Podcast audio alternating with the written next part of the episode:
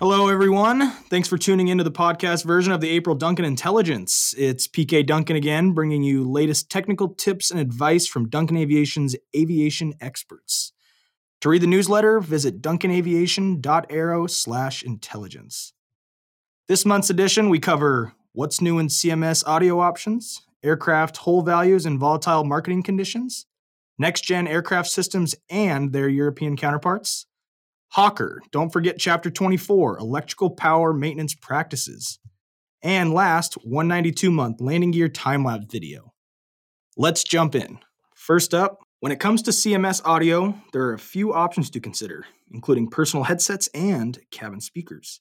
However, another to consider is a new speakerless system. Yep, that's right, speakerless. The result is an immersive audio experience without the need for speaker grills.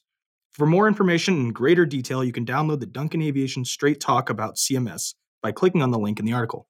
No one needs to remind you that the aircraft sales market is experiencing unprecedented times. Driven by extraordinary high demand and record low inventories, aircraft asset values are rapidly changing in almost every aviation market segment. These crazy market conditions bring to light the importance of aircraft insurance and accurate hull values. If you have not consulted with your insurance and legal teams about your coverages and exclusions, the current hull value assigned to your aircraft could be off by millions.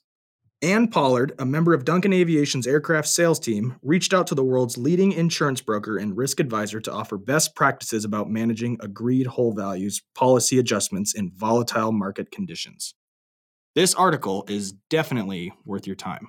Most people in aviation have heard about the FAA's vision for the future of national airspace management and control, called NextGen. While NextGen is a US based initiative, Europe has been running a parallel initiative called SESAR, or Single European Sky ATM Research. In this article, we reference many of the next gen systems from the US with the equivalent or similar systems from Europe. More details about all of the next gen and SESAR systems can be found in the updated Straight Talk about airspace modernization. Follow the link in the podcast. The Duncan Aviation Hawker team recently troubleshot an aircraft with intermittent static plate heat their investigation revealed a damaged terminal block, which most likely resulted from improper torquing of the terminal nut and improper orientation of the terminals themselves. This article is a reminder to always reference and follow the proper procedures found in the airframe maintenance manual. Don't assume you remember. And finally, last year's Duncan Aviation's landing gear team worked on more than 75 aircraft landing gear from six different OEMs.